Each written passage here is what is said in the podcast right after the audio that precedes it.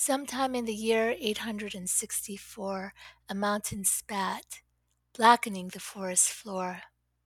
The sounds soaked deep where the darkness sat until they were heard no more. In that landscape of no escape, a sea of trees blossomed, blooming with despair.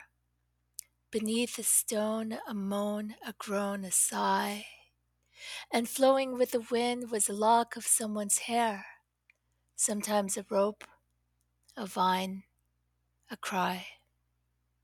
In this place the hopeless hope to die. Sometime in the year 1886, a man jilted with love said farewell. Beneath a trunk he left a poem, then wandered into hell.